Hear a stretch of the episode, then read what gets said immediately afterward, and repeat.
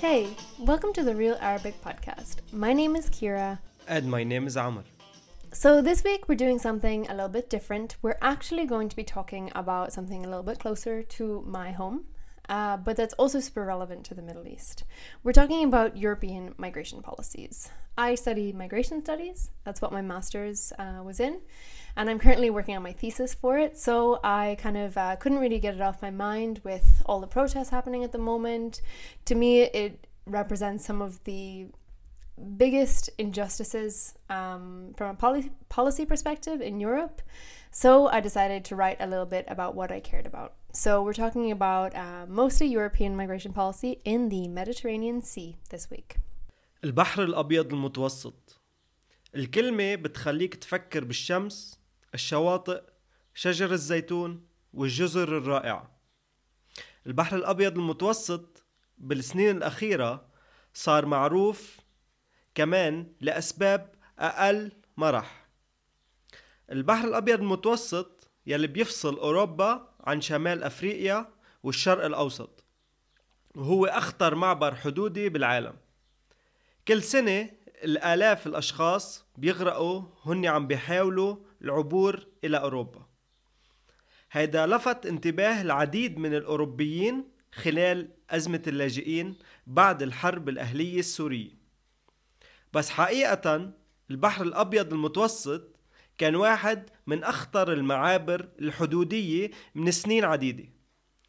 أنظمة الاقتصاد الأوروبي وحماية اللاجئين جذبت أشخاص عم بدوروا على حياة أفضل أو حماية. بتعتمد هيدي الظاهرة الحديثة على وسائل الإعلام يلي عطتها القليل من الاهتمام قبل سنة 2015 والكثير من الاهتمام خلال سنة 2015 وبعدها. على أي حال الكثير من الاقتصادات الأوروبية اعتمدت على هيدول الناس من سنين عديدة تعتمد المزارع بإسبانيا وإيطاليا خاصة على العمالة المهاجرة الغير شرعية لزراعة الخضار يلي بتنتهي فيها المطاف بمحلات السوبر ماركت هنيك The Mediterranean Sea is one of the most dangerous border crossings in the world. Why is this? It's not that the Mediterranean is inherently more dangerous than other border crossings. It's not a very dangerous or rough sea, it's not very big. It's mostly that European policies make it increasingly dangerous and that this is actually their goal. من سنة 2015 سياسات الحدود الأوروبية بالبحر الأبيض المتوسط ركزت غالبا على ردع المهاجرين من القدوم السياسيين قالوا إنقاذ الناس بالبحر شجعت ناس كتير ليجوا على أوروبا. فبلشوا ينشئوا سياسات بتخلي الهجرة أكثر صعوبة للأشخاص يلي قاموا بالرحلة للوصول إلى أوروبا. في كتير سياسات أنشأوها لتحقيق تقليل الهجرة وهيدي السياسات حققت نتائجها. السياسات تقريبا دوبلت فرصة الموت بالرحلة لعبور البحر الأبيض المتوسط. بس قبل ما نبلش خلينا نحكي عن الهجرة عبر البحر الأبيض المتوسط. للهجرة في بعض المعابر المختلفة نحكي عنها لما بنحكي عن الهجرة عبر البحر الأبيض المتوسط. المعبر الأول هو طريق شرق البحر الأبيض المتوسط من تركيا لليونان. هيدا المعبر صار كتير مشهور بسنة 2016 لما الدول الأوروبية سكرت المعابر الحدودية البرية من تركيا إلى أوروبا. ليجبروا المهاجرين على أخذ الطريق الأكثر خطورة بالرحلة البحرية. الناس يلي عم تعبر عن طريق هيدا المعبر غالبا من العراق سوريا وكمان من إيران وأفغانستان. المعبر الثاني هو طريق وسط البحر الأبيض المتوسط. الأكثر شهرة. هيدا المعبر البحري من ليبيا لإيطاليا. هيدا المعبر أطول من معبر شرق البحر الأبيض المتوسط. وأكثر خطورة. الناس بيجوا عبر هيدا المعبر غالبا من أريتريا تونس ودول غرب أفريقيا. على أي حال الكثير والكثير من اللاجئين السوريين واللاجئين الأسيويين استخدموا هيدا المعبر من سنة 2016 لما السياسات الأوروبية سكرت معبر شرق البحر الأبيض المتوسط. المعبر الأخير هو معبر غرب البحر الأبيض المتوسط. من المغرب لإسبانيا. هيدا المعبر كمان قصير وصار أكثر شهرة لما السياسات الأوروبية عملت الهجرة أصعب عن طريق المعبرين الشرقي والمتوسط. هيدا المعبر استخدم غالبا عن طريق ناس من المغرب الكاميرون ودول غرب أفريقيا. So now you know who's migrating and how they're doing it. So, what did Europe decide to do with these desperate people, many of whom were fleeing war and persecution, and the rest who were just hoping for a better life? واحدة من السياسات الأوروبية المخزية هي شراكتها مع ليبيا ليبيا بالنسبة لأي شخص ما بيعرف هي دولة فاشلة بالوقت الحالي مسيطر عليها من قبل ميليشيات عم بيخوضوا حرب ضد بعضهم البعض ما عندها حكومة تسيطر على كامل المنطقة بيتم سجن المهاجرين بشكل منتظم لتعذيبهم واغتصابهم وقتلهم بطريقة مروعة. القصص يلي إجت من ليبيا مؤخرا عن أسواق يلي بتبيع المهاجرين يلي كانوا عم بيحاولوا السفر عبر ليبيا ليوصلوا على أوروبا.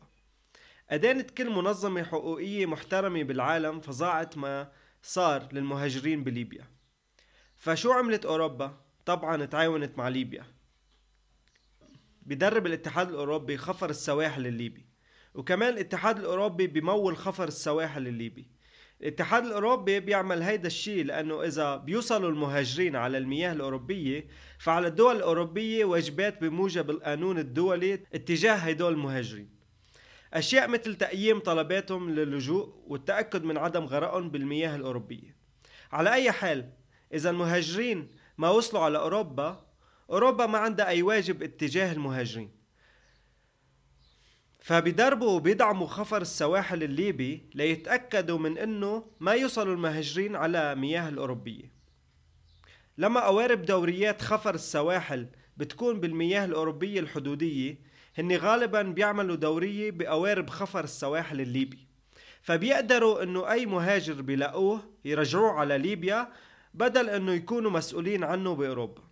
وهذا بيعني بشكل أساسي إنه السياسة الاوروبية تجاه المهاجرين بمنطقة البحر الأبيض المتوسط تضمن بقائهم بدولة بيعرفوا إنه فيها راح ينسجنوا ويتعذبوا ويغتصبوا أو يبيعوهم للعبودية In my opinion, teaming up with the Libyan Coast Guard is one of the most horrendous European migration policies. It completely undermines international law and human rights law, basically by making sure that the duties that these bodies of law give to its signatories never arise because migrants are not allowed to reach European jurisdictions. Another policy that many countries brought in in recent years has been the criminalization of NGO rescue missions. من شان يوصلوا على أوروبا المهاجرين بيدفعوا للمهربين بعض الأحيان هيدول المهربين قرايب أو شباب رجال أعمال يشتروا قارب وبيبيعوا أماكن بالقارب للمهاجرين. وبعدين بيستخدموه ليوصلوا على أوروبا. بعض الأحيان هن مجرمين منظمين عندهم العديد من القوارب وشبكة علاقات تسمح لهم يشتغلوا.